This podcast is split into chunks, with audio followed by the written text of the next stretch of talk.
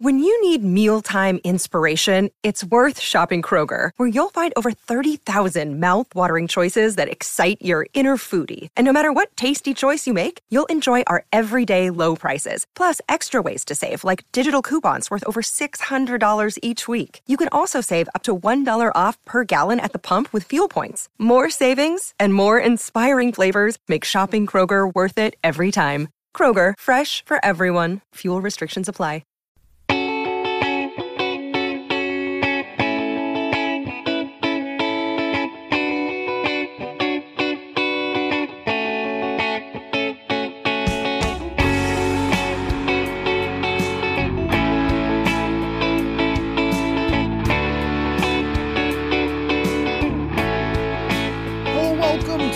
Episode of Purple Insider. Matthew Coller here. We're going to start out the show with former Viking and Cincinnati Bengals Solomon Wilcots from Radio Row at the Super Bowl in Arizona. And then the other day, Paul Hodowanik and I were having a regular old conversation about quarterback landing spots for next season when there was some Vikings breaking news. I know, shocking. We were in the middle of a podcast when it happened and hadn't actually finished the podcast yet. So the other day, when I did the reaction to Ejiro Evero going to the Carolina Panthers, I cut out the part where we talked about quarterbacks. So now that things have settled down a little bit, that conversation will come after Solomon Wilcots. So hope you all are enjoying your lead up to the Super Bowl, and uh, we'll have more to come, of course, including a special Super Bowl hot routes as well that will be on your way. So enjoy. Joining me on the show, a return to the show during Super Bowl week, a former Minnesota Viking, Cincinnati Bengal, and tremendous broadcaster as well, Solomon Wilcots. What is going on, Solomon? How are you? Matt, hey, we're here on Radio Row. I brought my broadcast partner with me, Mike, and we're making the rounds. We're having a good time here. Uh, Super Bowl 57. Uh, this is a good place to host a Super Bowl because the weather is beautiful. I- I'm sure it's similar to what you're getting there in Minneapolis, right? You had to, you had to go there, right, Solomon? Yes, uh, you right. you and Mike Ewers are there uh, working with Calmposure, which we'll talk about in uh, just a second. But you and I have some football to discuss, by the way, and including I really want to get your take, Solomon, before we get to the Super Bowl uh, on uh, the Vikings making a defensive coordinator hire. So here's my question for you, uh, based on your previous experience. Uh, how much is it players and how much is it a defensive coordinator when it comes to improving a defense? Because that was really the issue that kept the Vikings from going deeper in the playoffs this year. Yeah, it really was. And here, here's what happens um, when you are a defensive coordinator and you come to a, a new team. Yeah, to answer your question, is it the coordinator or the players? Because it can be both. It just depends on what happens. If you have a defensive coordinator and say you run a, a 3 4 defense and you come in, but you inherit a roster that's designed to run a 4 3 defense. And then you start trying to, um, you know, plug these square pegs into round holes and wonder, why is this not working? Well, you, you're trying to force feed something onto a group of players and they're not designed to play in that style or that form or fashion. And so you may have to run a defense that's more tailored to the players you have or to their talents. And then you're going to have to evolve into something uh, different once you can draft the players that fit that scheme. So I think you have to be very careful when it comes to asking a group of players that you inherit year number one and what you're asking them to do. You better be sure they can do it or you're going to struggle. Yeah, and I think that that's a lot of what happened this year is that they were under Mike Zimmer's scheme for a long time, and then they switched to Ed Donatell, and there were just a lot of bumps along the way, uh, so much to the point that they wanted to make a change. What's your feeling on playing aggressively versus defenses that play kind of like that two deep system, let everything happen underneath because the Vikings are going from one to the other. Donatell wanted to play more of the, you know, quote, shell type of defense. And Brian Flores, who I'm sure you know, is one of the most aggressive defensive minds in the NFL. And I, I feel like that's the way defenses have to play, Solomon, because there's just so many good offenses in the league. It's kind of can you cause turnovers? Can you wreak havoc? Because if you sit back and wait, they'll dink and dunk all day because a lot of teams yeah. can do that. I think if you do one or the other, you're going to get beat. So I, I can paint a scenario where you sit back and die, you know, death by a thousand cuts, you're still going to die. I can paint a scenario where you're all aggressive, zero blitz, and uh, you're going to die quickly. you know, but you what really smart coaches understand that you really have to play both. You got to do both. And it's not about what you do, it's about when you do it, right? So you've got to be able to time up defensively um, to play aggressively when defenses uh, uh, least expect it. You got to be able to play cover, um, cover defense, and not give up the, the big uh, ball when everyone expecting that you're going to be blitzing and now they're going to take a shot and now you're playing for the deep shot ball. So it really is a chess match between defensive coordinators and the opposing quarterback and the opposing offense. Is you got to be able to throw the curveball when they expect a fastball. You ought to be able to throw a fastball when they're expecting the curveball. At the end of the day, you've got to be able to do both, and you got to be able to do both at a high level when they least expect it. It, it also seems like creativity in the blitz game is sort of yes. where the defense, yep. and no one knows better than Steve Spagnuolo, right? Who's going to be playing on Sunday. I, I, think that that's where the Vikings were really lacking last year. That uh, Mike Zimmer was very good at this. I don't know that that was Ed Donatell's special, getting a little bit more creative. But I wanted to ask you, as a former defensive back, how much tougher is your job? Because this is going to be a focus of how the Vikings build. How much tougher is your job or different when you have an aggressive defensive coordinator and you get left out on islands much more often? Extremely tough and extremely hard. Defense, by its nature, is a help me game. So when I play leverage, um, and I know I've got a, a, a defender inside of me, I'm going to give that running back or that receiver, uh, Tyreek Hill, who's so quick to tackle in space. When I was in Minnesota, we had to play against a guy named Barry Sanders. And I remember Tony Dungy used to always say, play to your help. Well, what if what if the defense is designed where you don't have any help? so that's how hard it becomes. Uh, you have you have an outside defender as a cornerback. You know your your outside help is the sideline because uh, last I, I checked, the sideline makes every tackle. You step out of bounds, it plays over, right? And so, but if you don't have inside help uh, and you're a receiver and you're covering Justin Jefferson, Justin Jefferson will kill you against zero coverage every single day of the week. These receivers grew up running track, right? They're as fast as Carl Lewis. They're as shifty as Barry Sanders. And you're going to put me in zero coverage? That means the pass rush better get home. I see John Randle hanging on your back wall. I played with John Randle. Look, ain't no John Randles on that defense anymore. So my point is, I'm not saying you can never play zero coverage. If you play it, you better have a pass rush. Okay. So that's that. Look, Brian Flores is an exceptional coach. I like the hire, but uh, I know this: if you're a defensive coach and you hand me a game plan that's got uh, 30, 40% zero coverage, dude, you ain't making me happy. I don't get excited about that because I already know you're hanging me out to dry, coach. What are we going to have? 70 sacks like the Philadelphia Eagles? We better if I'm going to be playing that much. Zero, co- zero coverage means zero men in the middle of the field, zero help in the middle of the field. That's what zero coverage means while you're in man to man coverage.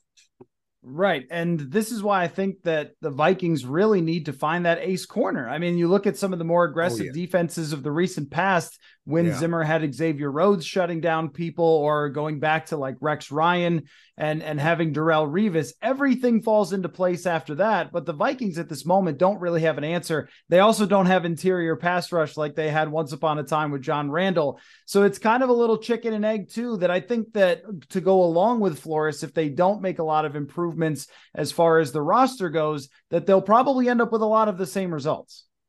That's going to be square peg, the round hole thing I'm talking about. That's really what I was alluding to, Matt you have a defense coach comes in and he want to play zero coverage. Do you have zero coverage corners? Because in I can tell you this in Miami, uh, they had Byron Jones and they had Xavier Howard. Xavier Howard is one of the best corners in this league.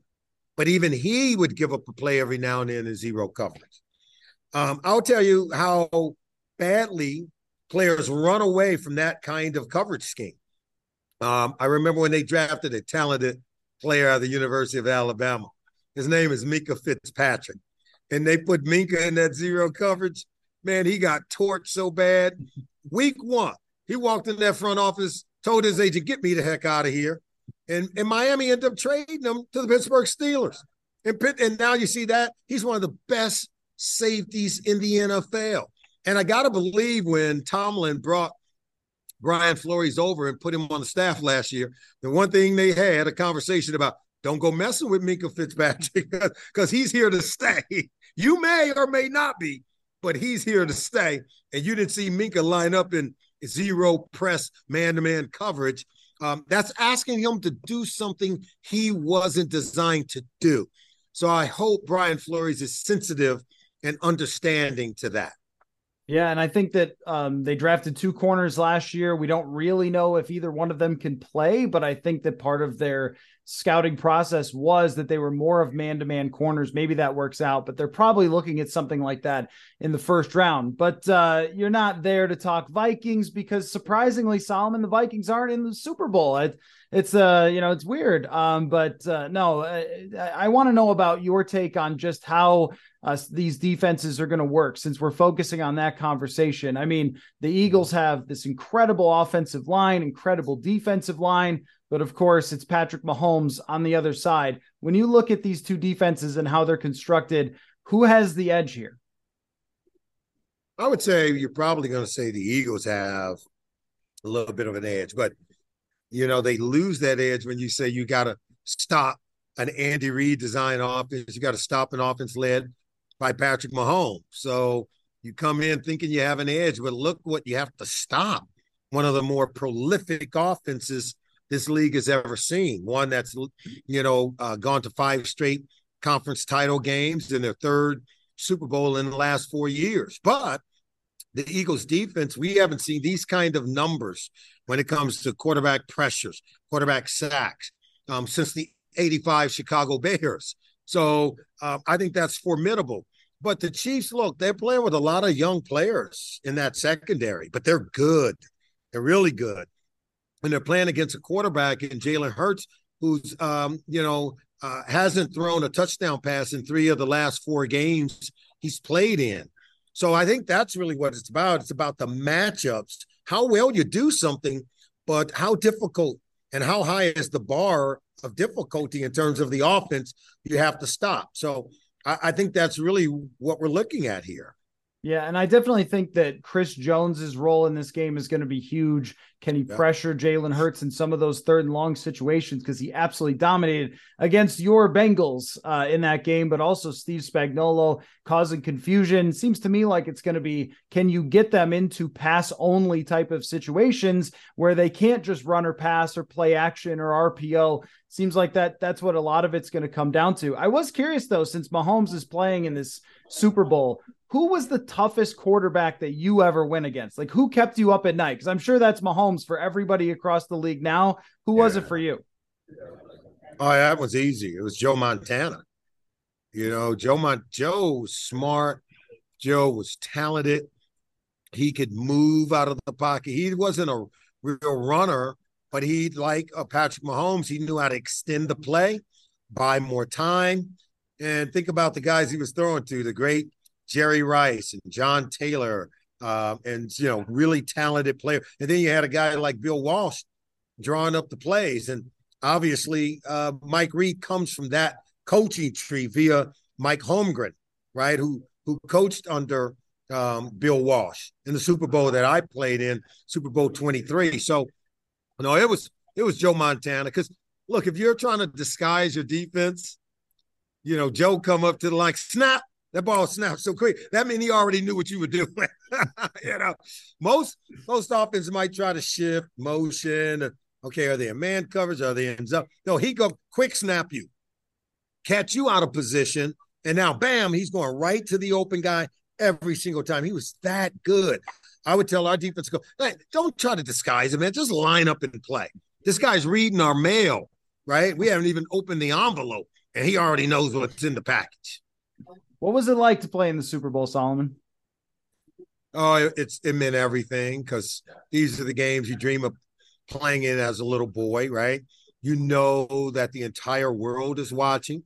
You know your uh, the kids you grew up with in grade school or high school or college, they're watching. Um, you know your family is watching. Uh, everyone around the league, they're sitting at home. You're still playing, and they're watching. So you know what all that means? Don't screw it up, because you never, you'll never hear the end of it. Like just don't. You can't be the guy. Yeah, you know we always use the word goat, which means greatest of all time. You screw it up in a in a Super Bowl, goat takes on a whole new connotation, right? you don't want to be that goat. yeah, that's for sure. Uh, but uh, that must have been just an incredible experience for you, even though it didn't exactly work out the way that you wanted to. But uh, and this is a this is a professional transition here. You had to keep your composure, which is who you're working with here with uh, Mike Ewers.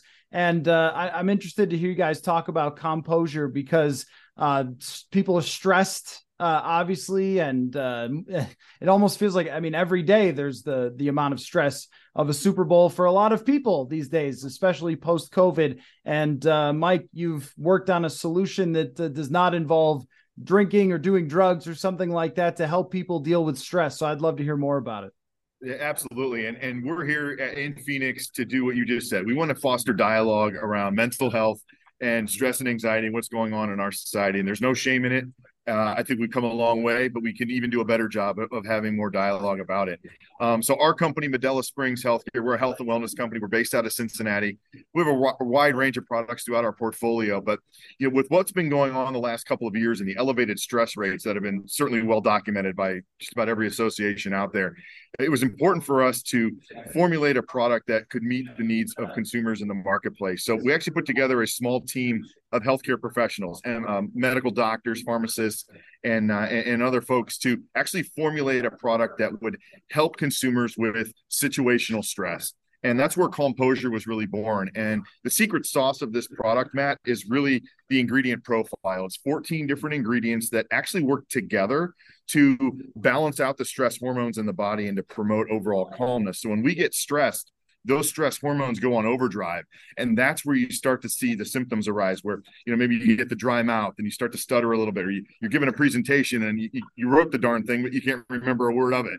Um, that, when we get stressed to a point where it becomes debilitating we're not the best version of ourselves. It impacts our productivity it impacts our performance and that's where Calmposure comes in. So if you have a stressful event that you know is coming up you take it about 20 to 30 minutes prior and it just kind of takes the edge off a little bit and the nice thing is, it does it in a way that's drug free, it's non habit forming. Calmposure is available over the counter, so it's very convenient to get. Um, and you know, it's it's a nice resource for people that may be struggling in day to day life. You don't need to be playing in the Super Bowl to have a reason to be stressed. Uh, sometimes it's just daily life. Uh, you, you, got a job, you're a parent, you, you got homework, kids to practice. It can become overwhelming, and um, anybody that, that's experiencing that, just know you're not alone, and there are there, there's some help out there. And you know, we want to foster that dialogue, Matt, but we also want to get Calmposure in as many hands as possible. So we've got a really unique offer going on uh, for for this uh, month of February. If you go to calmposure.com and you enter in the uh, the code uh, stress free, um, you're going to get one free bottle on us, absolutely free. We're even going to cover the shipping. So yeah. just put a bottle in the cart, enter stress free at checkout, and, uh, and and enjoy a bottle on us. That's uh, Calmposure, C A L M P O S U R E, is where to find it. Uh, you could have used that before some big broadcasts, eh, Solomon? No doubt. And, you know, I would use it. I've, you know, um, found out about Medela Springs Healthcare because I was looking for a product to help with what we call a composure moment where you have um, situational stress like I would get when boarding a, a plane. I'm the kind of guy that has to be at the most forward part of the airplane, sitting in an aisle you put me in that middle seat or up against the window and that wall's curving over my head, wall starts closing in on me, I start sweating and uh, start to panic. I've had to get off of flights. Um, but when you can find a natural supplement like this, where you don't have to get a prescription medication to treat it, this is what you want. Uh, it worked for me, and I hope it works for you as well.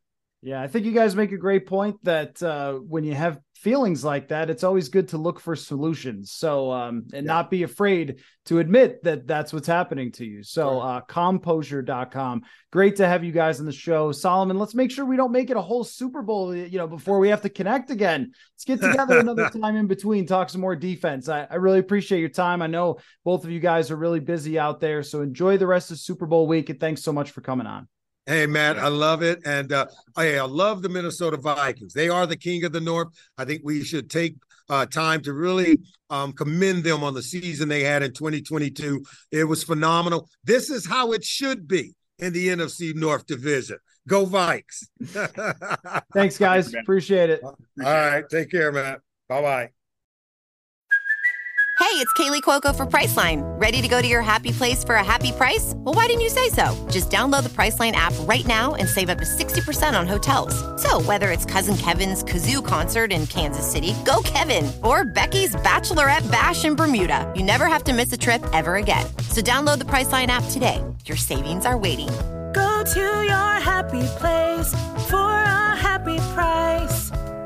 Go to your happy price, Priceline.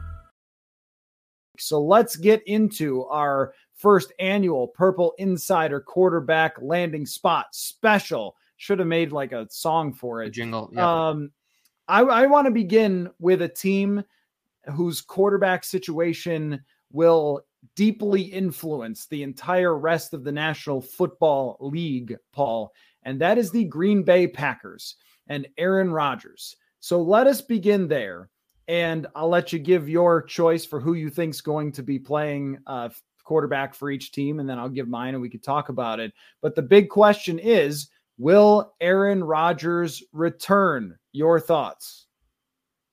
I don't think he returns. Uh, I think there's some certain kind of um, markers in his contract right now that make him much easier and much more palatable for the Packers to trade this year than any other year. I think You've seen kind of just a natural separation with him in that organization over the past two years when he, you know, first require or requests a trade way back, and then you know they win, and you know that kind of cures all ailments. And now they're struggling again, and he's kind of crabby and popping back up again. I just think this is a natural time, especially if you want to get anything out of that Jordan Love pick, see anything with him. You just can't keep extending Rodgers, or you just kind of forfeit that pick and say, you know, we're just you know, we're moving on or you get what you can for him, but you're probably not getting a ton at this point with his contract situation. Someone's going to have to pay him. So I think this is the time that you move on from Rodgers. You can still probably get a haul from a couple desperate teams, as we're going to talk about. There's plenty of teams that need a quarterback and plenty of teams that are desperate enough for it. So I think Rodgers leaves. Uh, I think there's certainly a few teams that make sense. The Jets make sense. The 49ers make sense.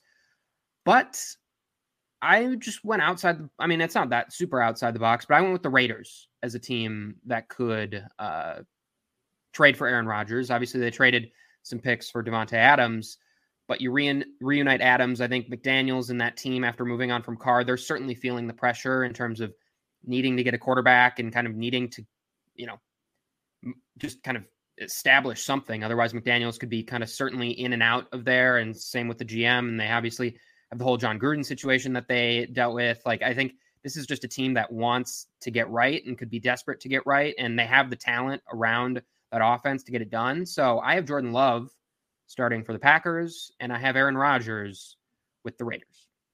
So I think that last year Green Bay sort of stayed together for the kids a little bit. Like, okay, well, we gotta give it one more year and see if he can elevate some of these receivers. But they were still fighting the whole time, and it was clear that Rodgers was not happy at any point because he skipped off season workouts again. And that's always funny where he said he's only gonna do this if he's like all in. Like, what about the last two years of skipping the OTAs, skipping the mini camp where you're installing your offense, you're trying to get on the same page as receivers. So he's had one foot out the door each of the last two years. And I think that now is probably the right time for Green Bay to bump him completely out the door because you could also say, look, bro, you're too expensive. You weren't that great last year. Pretty good. I mean, certainly half the teams in the league would have taken that level of quarterback play, and some of them would have been pretty good if they did, including where I think is Rodgers is going. Uh, but uh, you know, I, I think that Green Bay has the right time for this and to find out what they have in Jordan Love because the extremely small sample size, and I do mean extremely, has flashed a little bit of intrigue with Jordan Love. And one thing that you know, I've been thinking about a lot more as Mahomes plays in the Super Bowl, Jalen Hurts plays in the Super Bowl. It's not just the rookie quarterback contract, which is always on our mind here, but also quarterback development and how quarterbacks, they don't all do this, but they can grow through the years. And Jalen Hurts is certainly helped out by the fact that they were able to afford more receivers and the Packers weren't. You also have to wonder if a lot of receivers turned down the Packers' phone calls, considering how hard Aaron Rodgers is to work with.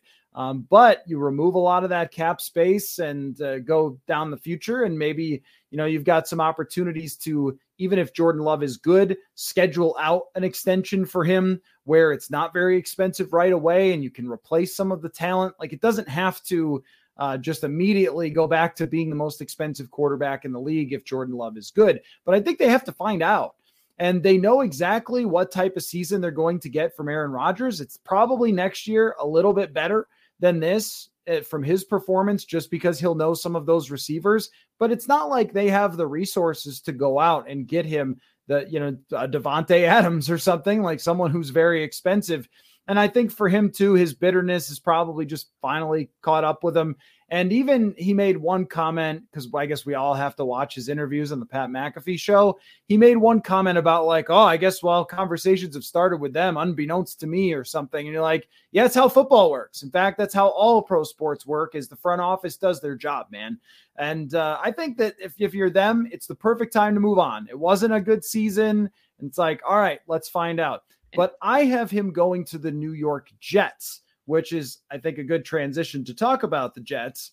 Um, because I think that you know the Jets look at their roster and their receivers and they realize like it is time to put a good quarterback on this roster. They've got a great division to compete with, but a young team looks like a pretty good coach. Weapons, Breece Hall is going to come back. Mekhi Becton might be coming back uh, and a defense that is filled with a lot of talent and Eh, they have the cap situation as well to do something like this. I know that the Favre thing is probably lingering over Rodgers' head. Like, would I really want to go and follow the Favre path exactly to New York? But it's a very different situation. It was a long time ago. That's a team that with Aaron Rodgers would make a case. If they had Aaron Rodgers play for them last year, they win what, like 12 games, maybe more?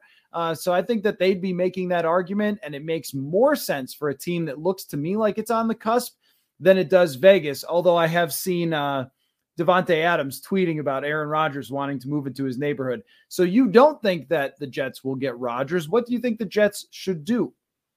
Yeah, well, just one point on that though. Uh, the Packers, in terms of when they want to trade him, uh, they right now, if they trade him before June first, it's like a forty million dollar dead cap hit.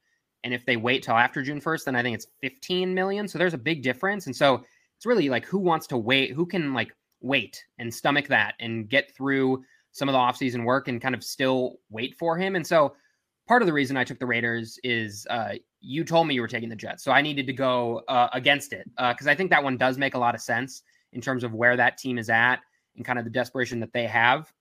um, but I think generally it might just come down to which team is more desperate and which team will kind of wait and hold on for that. And so I think that could be the Jets, but I also think the Raiders in a division that is just brutal. If Josh McDaniels and Dave Ziegler, their GM, are saying, telling ownership, like, we can still contend, like, they got to do something serious to be able to contend. They got to make some sort of move. And so to me, that means they got to go all out for someone. They thought maybe that could have been Tom Brady. Tom Brady's now off the table. And so now they turn their focus to Aaron Rodgers. And so for me, it's more just about which team is going to be more desperate and kind of lay all their chips on the table. I think the New York Jets general manager has done a really good job, Joe Douglas, of kind of getting this team ready. And so he might be that guy to kind of make that all in swing.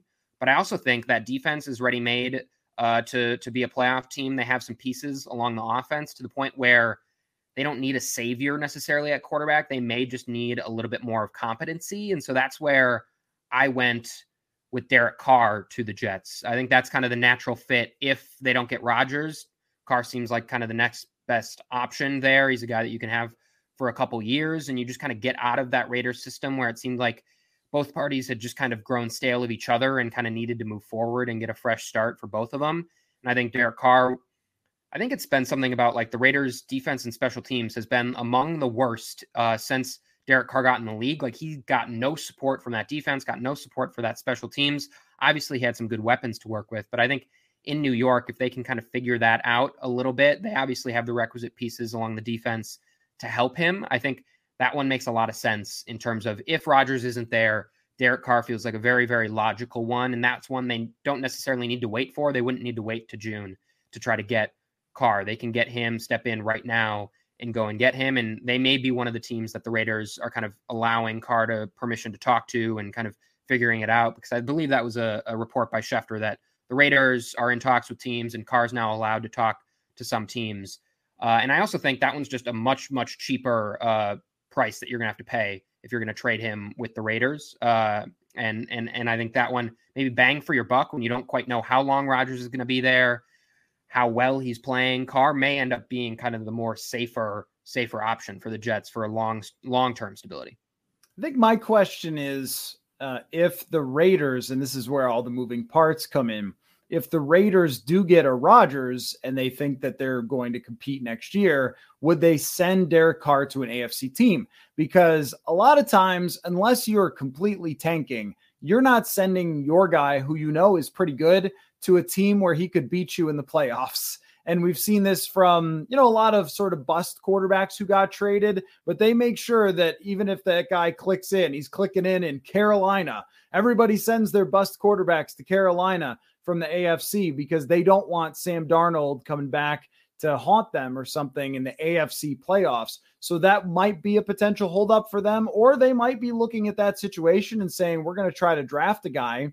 And we'll talk about their options a little bit later. But, they, you know, they might be saying, we're going to try to draft someone and do it that way and really rebuild because, as you mentioned, there are a lot of pieces that are missing to that thing. And I think that there's just always now going to be every offseason this debate of is this going to be a Stafford to the Rams thing, or is this going to be a Wilson to the Broncos, or is this going to be a Cousins to the Vikings in 2018, where you could make all the arguments in the world that you just made and say, hey, well, the, they had a, the number one defense and all those things, and then the Vikings missed the playoffs. Or you could say, Stafford hasn't had the supporting cast forever. He just needs Cooper Kupp and he just needs Sean McVay. I don't know if the New York Jets have Cooper Kupp and Sean McVay. I like Garrett Wilson a lot. So they do have Garrett Wilson.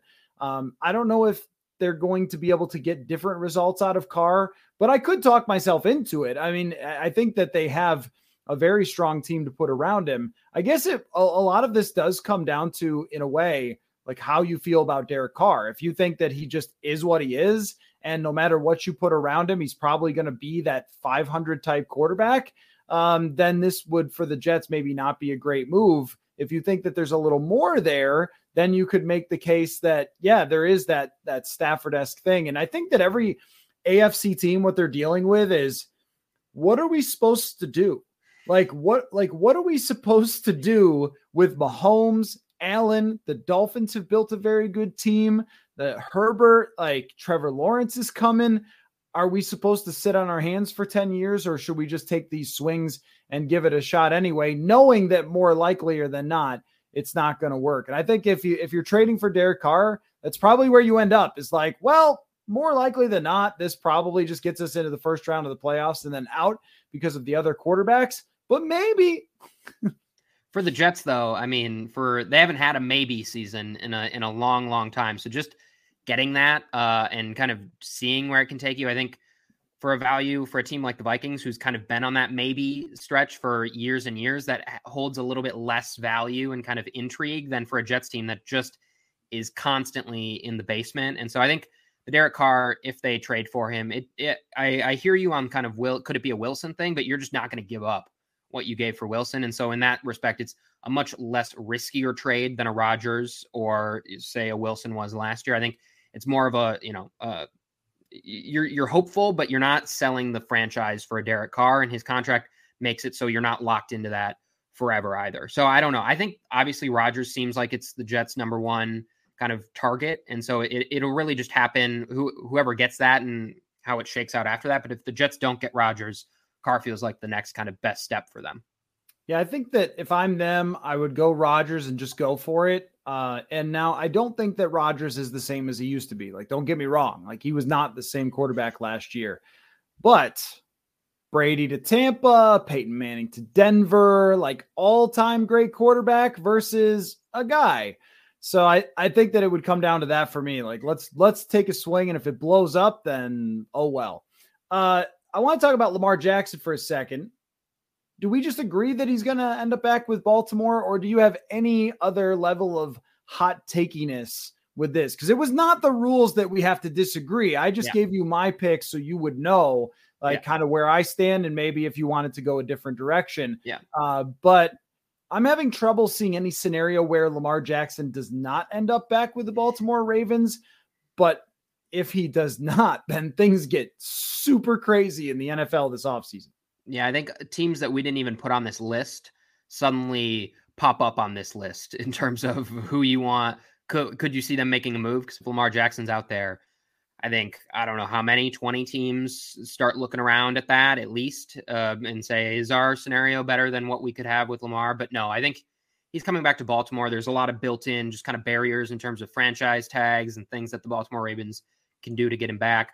After kind of being so-so, John Harbaugh, like during his kind of injury, during the injury during the regular season, he's now come out in the offseason and said like, we want Lamar to be a big part of this. He's going to help pick the offensive coordinator. Like they're saying all the right things to get this done. And I think it does get done at some point, whether that means he's on a franchise tag for a little bit until they extend him. I don't know how long that kind of saga will go for. I think it has the potential to go for a while, but I think in the end, Lamar's a, a Baltimore Raven. You just don't see quarterbacks like this really get moved from teams, especially at this age with the dominance that he's had. Like, this is not a Kirk Cousins situation or even a Russell Wilson situation. This is much, much different. And so I think the Ravens get it done at some point. I do think then, I mean, just to try here to make any case otherwise, that one, it sounds like he's going to stick with this pay me like Deshaun Watson or don't talk to me, uh, which, uh, you know, does complicate things because what Cleveland did with Deshaun Watson was so far above anybody else in terms of a quarterback contract. It's just absolutely bananas. And I guess they had to do it that way so he wouldn't have a huge cap hit this year while he was suspended. Like, I don't know. But what they did in terms of guaranteed money was just out of this universe in comparison that to anything that had ever happened before. Because normally the way that these things work is that you get the highest paid quarterback, then the next guy comes on, he beats it by a little, and the next guy, and the next guy. And instead, Deshaun Watson just blew the guaranteed money out of this uh, world and so now every quarterback who's good is going to be like, uh, I'm just as good as Sean Watson. Also, I didn't do any of that stuff that he supposedly did. And I mean, Lamar Jackson certainly has that case. But if I'm the if I'm the Ravens, I'm worried about that. And I'm also worried about the injuries. That I mean, Lamar Jackson is one of the most dynamic players to ever play in the NFL.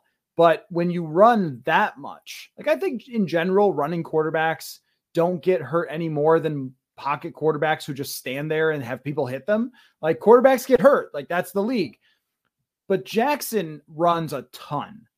And he's now got two years where he's got injuries. There might be some discussion if you're Baltimore, we can't give this much guaranteed money because if he does get hurt at some point down the line, you're talking about your franchise completely falling apart because you won't have cap space to do anything. And I again, I don't think that there's much more discussion other than that. Like, ah, we've got to sign him. He's the franchise quarterback. And hey, by the way, look at the record we've had since cut Lamar Jackson.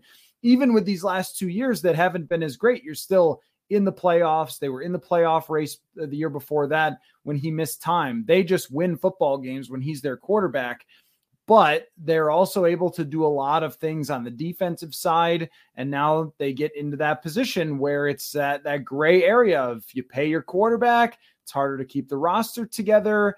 And uh, now, you know, they might have to bank on franchise tagging him, but is he the type of guy to just be like, no, I'm not playing on the franchise tag. I'll just sit out a year? Like, I don't even know because the, the money is so significant a difference. You're talking like a hundred and fifty to $200 million different of guaranteed money between signing this offseason to a mega extension and the franchise tag. I mean, he could just say, I'm going to sit out the entire year. So that one could get complicated, but I think ultimately it just ends with Baltimore paying out. So let's talk about Carolina.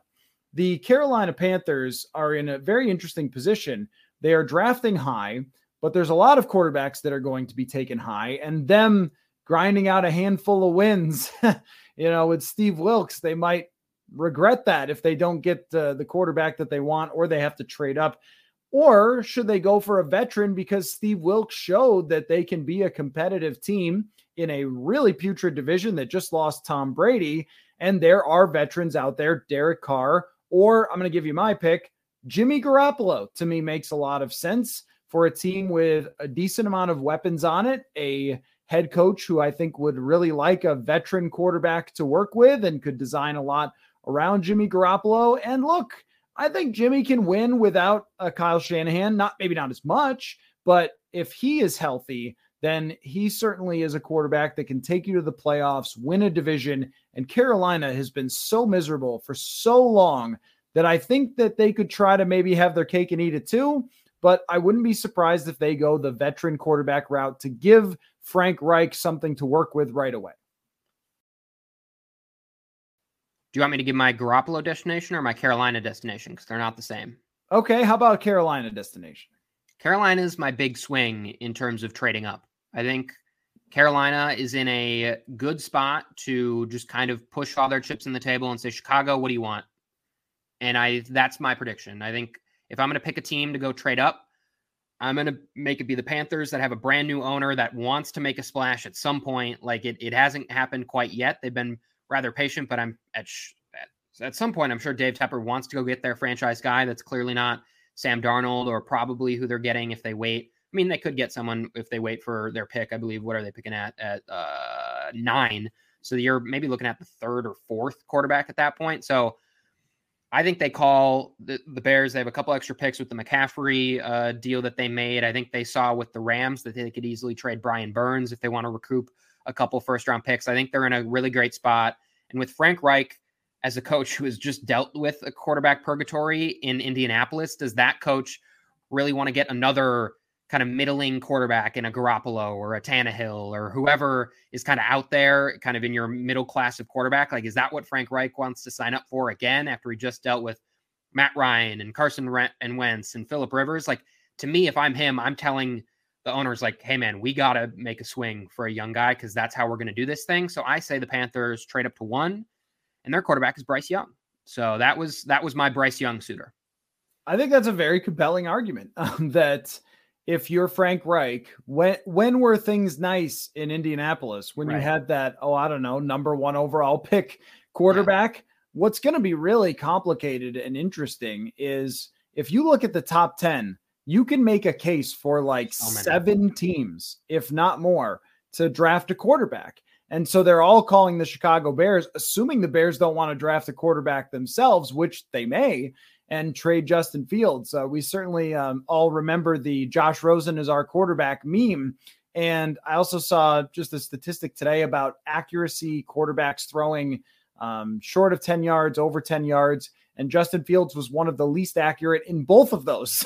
that's not what they wanted after two years. And that's a big improvement that they're going to need from him, even if he is a special runner. So, and, and they're not tied into him at all. So there's choices to be made there. Carolina may have pushed themselves out of that discussion to even have enough to trade up because all these teams ahead of them, they're all starting in a better spot and could, you know, put some of that draft capital on the table. So again, it's kind of ironic that, you know, oh, look, it was Matt Rhule's fault. It sure was, but you just won yourself out of having that pretty clear cut decision. And now you're in a difficult spot. I actually think that it is plausible that we could both end up being right on this one, where the Panthers could get a veteran, a Derek Carr, a Jimmy Garoppolo, and also make the move to to you know trade up. Um, because if they were signing Jimmy Garoppolo, I'm sure they'd be like, "Oh, you're our guy," but hey, his last team just did this to him too, where they had Jimmy Garoppolo as their quarterback, but then they traded up, and then he becomes sort of like a Ryan Fitzpatrick, where A, team that wants to keep the train on the tracks and be competitive gets that guy, but they also draft the next uh, potential successor. And with Jimmy Garoppolo's injury history, I just don't see anyone signing him to a long term contract. I feel like he is a one year type of $25 million a year quarterback. And then after you see Brock Purdy do what he did, I think that also reduces Jimmy Garoppolo's value because everyone's going to say, well, to his agent as they're negotiating a deal, uh, weren't you just a product of Kyle Shanahan's greatness? I think it should go both ways. And maybe it's Jacoby Brissett instead of um, Jimmy Garoppolo, but I, I like that plan for both. If they can get their hands on a higher pick, that's where I really do question if that's possible. Yeah. And then do you want my Garoppolo destination then? Sure. Yeah. Go ahead. I it was tough when I didn't kind of pencil him in for Carolina, and I I thought Indy for a second, but I also decided not to. There, they they have the fourth pick. They feel kind of earmarked for a quarterback if as long as like three don't go right in front of him, which I guess could happen. But they feel like that's a spot where a rookie's going to come in. So I was trying to figure out where Garoppolo is going to go, and where I ended up was Tennessee, which feels kind of like a lateral move for them with Tannehill. But I think if they just want to move off Tannehill, the GM that they just brought in with Mike Vrabel is from the 49ers. He's obviously going to know Garoppolo well. And that's a spot where Vrabel seems committed to continue to win. And so if that's not with Tannehill, if they they want a quarterback kind of past this year, they have Tannehill for one more year, and then there's a couple void years tacked on to the end of his contract, but he's really on a one year deal at this point. Like if they just want to change the scenery, a change in the type of guy that they go out and get, I thought Garoppolo could make some sense for them. Um, and so that's where I had Garoppolo pen, penciled in. Obviously, you have a, a, few weapons there. You have some familiarity with the GM, and Vrabel kind of continues to push forward and kind of say, no, no, no, it's not the same team as last year. Like we swapped out Tannehill for Garoppolo. Like this year is going to be different, guys. Like it's going to be different. Like he seems to clearly want to push forward. And so I just don't see them fully blowing it up with the quarterback that they have. So that was my Garoppolo destination. And they could set up something where, I mean, Tannehill is one of the most expensive quarterbacks in the league for next year, where they sign Garoppolo to a two year deal.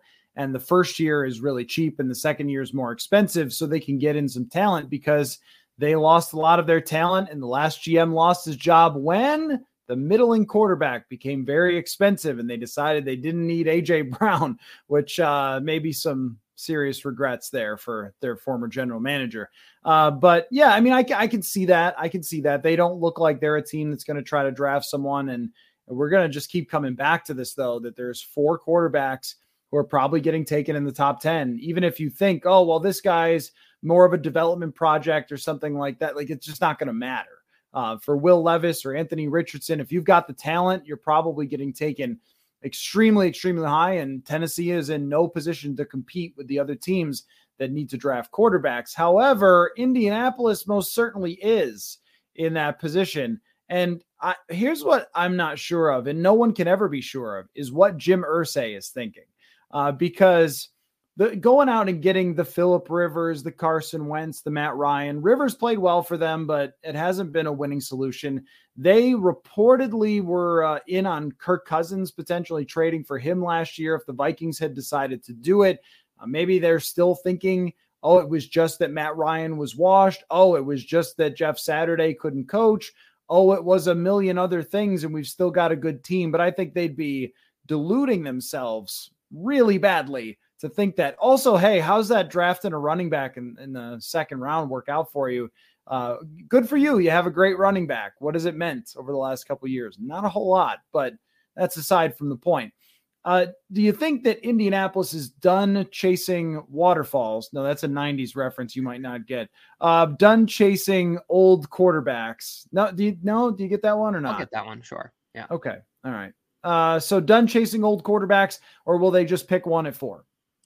you know, it might end up depending on kind of what head coach they bring in and what kind of mold that seems to fit as of recording. We still don't know that yet. Is this Jeff Saturday? Is this Shane Steichen, Brian Callahan? Like we don't know what type of person is coming in, and that might kind of influence who you think is going to get this job. But to me, after you've just seen it blow up in your face so many times, it just feels like now finally having the fourth pick, like, hey man, this is when you take your quarterback. Like you're resetting your coach, attach him with the quarterback, and just see what can happen. And so for me, they take a rookie quarterback. I had them penciled in for Will Levis here. Uh, uh, I think that that makes a lot of sense in terms of also a guy that Irsay seems to like. Levis is this guy that seems like all coaches are going to like. He's very much rah rah, inspirational. He's got the weird smoothie with the eggs and all the all the random stuff that all the draft twitters going crazy about and Will Levis. And so I think he just makes a lot of sense for them there, just to kind of reset the clock with this new head coach. If I'm if I'm the GM Ballard, like I'm I'm also trying to get my hands on a rookie quarterback to to try to like help me like keep my job probably because there you're you may not be long for that job, Chris Ballard, if you fail on quarterback again. So it feels like this is the time they've waited. They haven't drafted one over and over and over again. And now it's like back up against the wall. Ballard, if you want to keep your job, you're probably going to have to do that. And with a new head coach coming in, it, I think it makes a lot of sense, especially where they're at. So, so I have them drafting Will Levis. I agree. I also had Will Levis going to the Indianapolis Colts because I think that Bryce Young and potentially CJ Stroud go ahead of him. And then it will be Levis. And I don't know this, uh, as no one never knows the draft order of quarterbacks, but that's just how I'm perceiving it right now.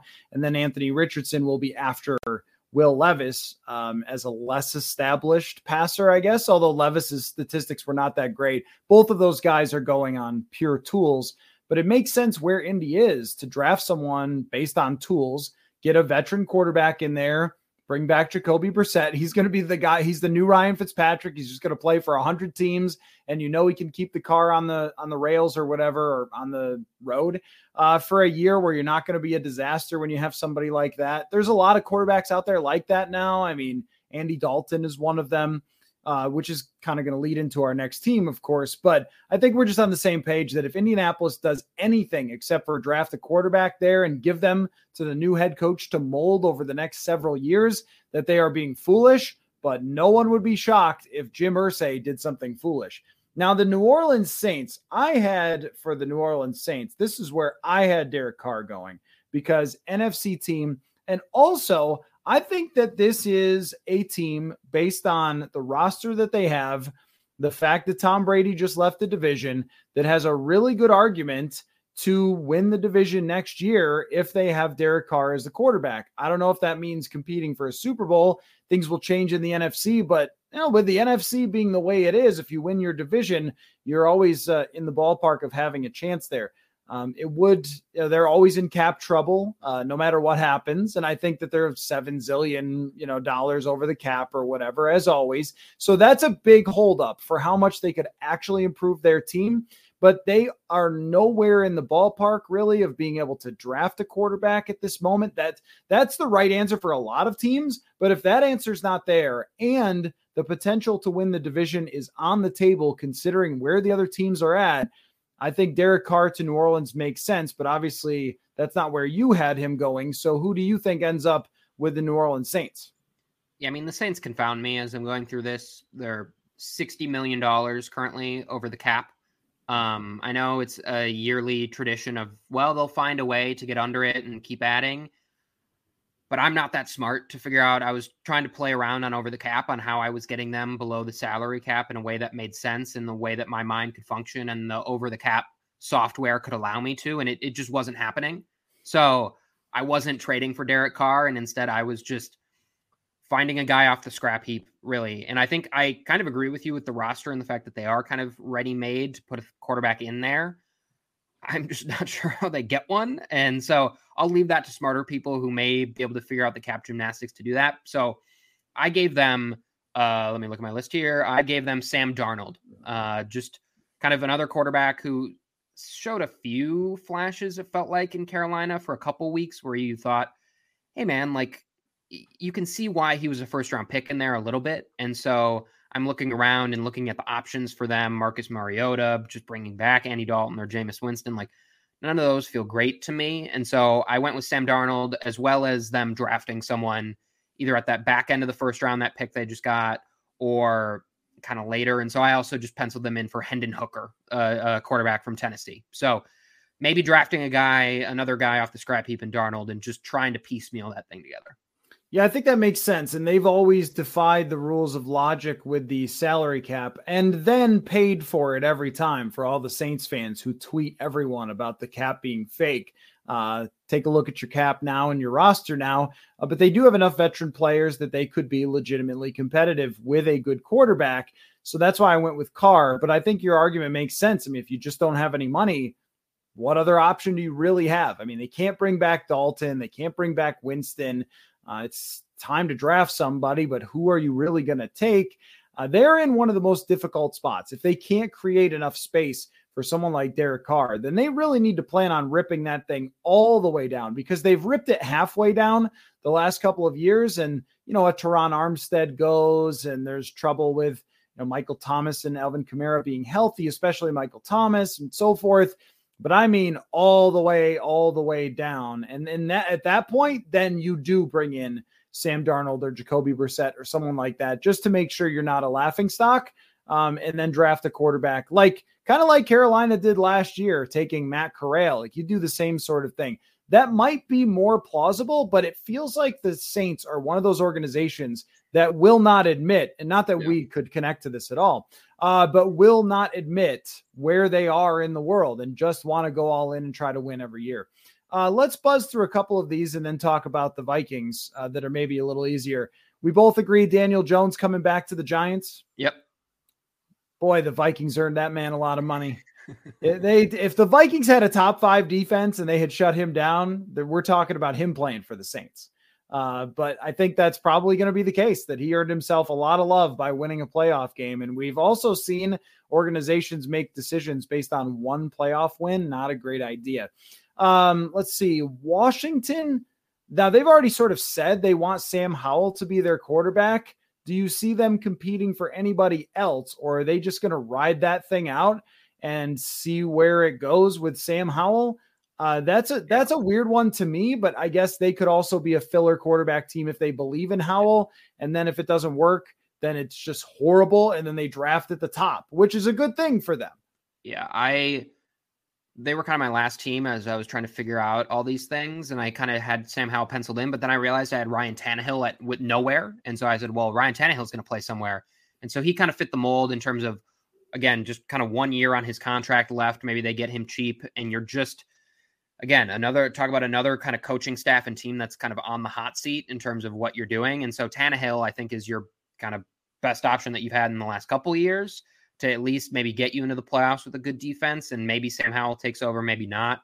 So they just felt as if they're kind of a desperate team that if they don't truly believe in Howell and they're just kind of saying that right now because they have no other better option, a guy like Tannehill could come in and at least have them competing for a wild card spot, which is desperately needed if the if that group wants to try to keep their jobs. Yeah, that's a, always another point to be made is people have to try to keep their jobs. And it, for me, it's like your path should already be there if you're Washington, which is play Sam Howell. And if he's good and you win like 10 games w- with a pretty decent roster, not a great one, but a good one, uh, then you're like, oh, I guess we got our guy. And then he's got two more years on his rookie contract to build around. But if he stinks, then you win five games or four games, and then you draft at the top next year and try to get Caleb Williams. Like to me, it's a it's not a bad situation to be in for us sitting here. It is for Ron Rivera, but also like I like and respect Ron Rivera. I think that he's kind of a dinosaur at this point, and they should be looking for whoever their next coach is going to be already to pair with a quarterback for next year. So to in my mind that path is laid out for them. They're not going to compete with Philly next year. They're not going to compete with Dallas next year with Sam Howell at quarterback. Even the Giants are probably going to be, you know, decent or better. Uh, just just let that one roll. Um, the one team I had before the Vikings was Las Vegas. So you already said you think Aaron Rodgers goes there. I had for the Raiders trading up. They're my team to trade up uh, with Arizona to try to take what would that be? Probably the third best quarterback, which is fine because you're taking them all in the top 10. And I just went with CJ Stroud here, that I think it's very possible that he could be, well, maybe the second quarterback. I don't know. However, it's going to work out. I went with the Raiders trading up. And I don't think the Raiders are a team that really lives in reality either. Uh, they signed Chandler Jones. They made the trade for Davante Adams. Like they thought they were going to be good and they did not look around the rest of their division and say, uh, "We've got some houses here." Even the even with Denver not working out, you should have known. Mahomes, Herbert. Like you probably weren't winning that division. So maybe they're forced to live in a little more reality, trade up, start to build around that guy. And hey, look, if you can give that guy, Davante Adams, right away, you've got a chance for him. Their offensive line's got some players, not maybe perfect, but got some players. They need to build up their defense. So that's where it's a difficult thing to trade up to spend what it's going to cost. But I like the idea of the Raiders trading up instead of trying to go all in for Rodgers and then just winning nine games and still having Kansas City be Kansas City. But there were a few teams that we didn't talk about, and I just wanted to know like your quick yep. kind of reactions to them. Atlanta, I had Ryan Tannehill going there with the argument that he worked with Arthur Smith, had a ton of success there with him and that they could also draft Anthony Richardson to develop so they can kind of have their cake and eat it too, be a competitive team, get their guy. Uh, Seattle sticking with Geno Smith. And I don't know if they would take a quarterback, but they could trade down and get a lot.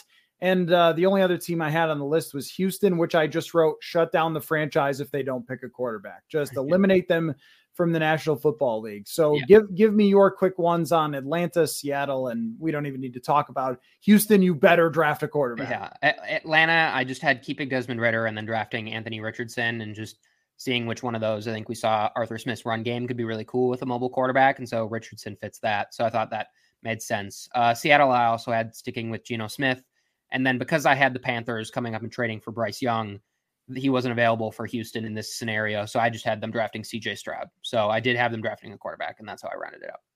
Okay, that's it for now. And uh, appreciate Paul taking the time to go through all those quarterbacks and you guys for taking the time to listen to the show as always. So look forward to that Hot Routes episode. If you haven't already listened to it on the Hot Routes podcast feed, which we do every week, just look at things around the NFL in Hot Routes style. But if you haven't heard it yet, going to bring it to the Purple Insider feed for a Super Bowl preview. So thanks again for listening, and we'll catch you all later.